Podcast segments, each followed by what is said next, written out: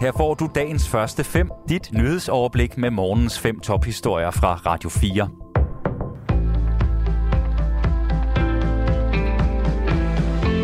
Det er onsdag den 25. maj. Mit navn er Thomas Sand.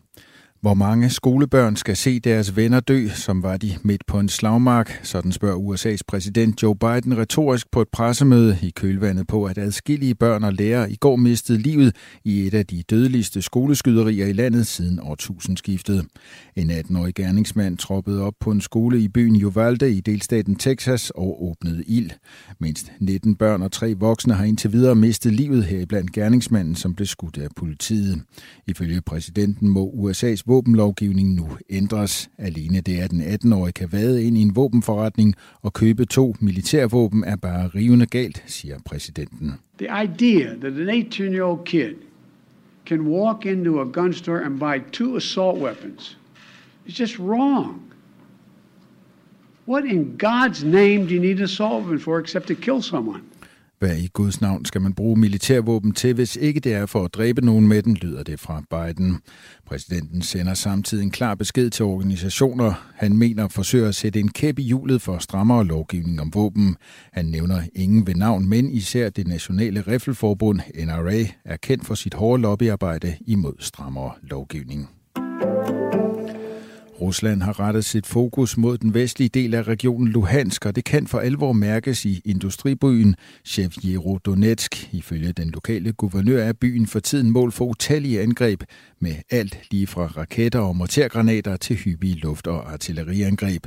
Situationen er enormt vanskelig, og den bliver desværre kun værre. Den forværres for hver eneste dag, der går, ja faktisk for hver eneste time. De er simpelthen ved at udviske Chevjerodonetsk fra jordens overflade, lyder det fra guvernøren. Danmark skal passe bedre på sig selv, så forskningssamarbejder ikke for eksempel bruges til militære formål af fremmede lande. Det siger uddannelses- og forskningsminister Jesper Petersen og varsler et paradigmeskifte i form af nye retningslinjer for danske uddannelses- og forskningsinstitutioner.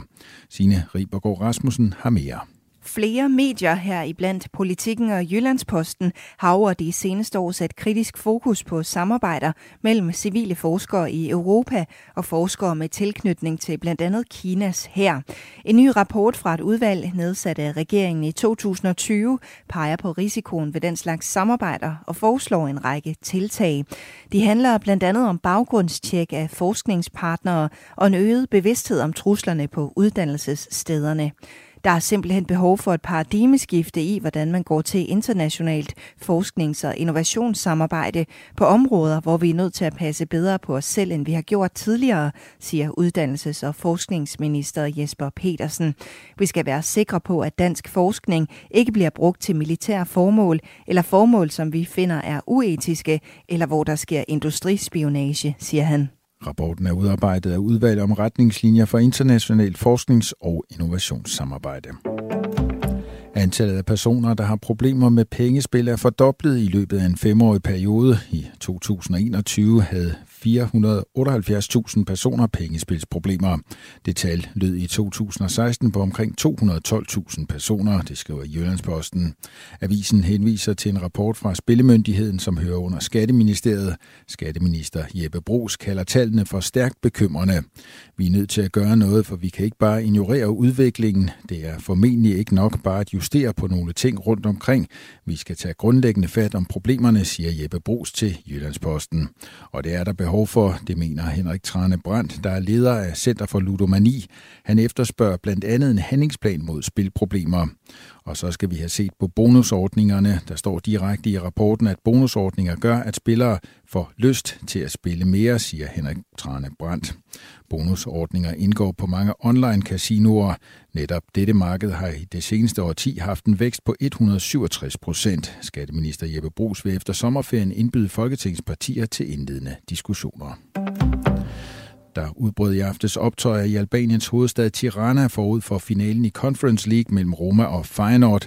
Hollandske fodboldfans har således stukket en lokal mand ned og såret seks betjente, det oplyser lokal politi. I alt otte Feyenoord-fans er blevet anholdt efter, at de først tæskede en albansk mand, inden han blev stukket ned. Manden blev efterfølgende kørt til hospitalet. Hans tilstand er ikke blevet oplyst af politiet. Dagens første fem er tilbage igen i morgen tidlig. Hvis du har brug for en nyhedsopdatering inden da, kan du altid fange os i radioen, på nettet og i vores app. Vi høres ved til dagens første fem fra Radio 4.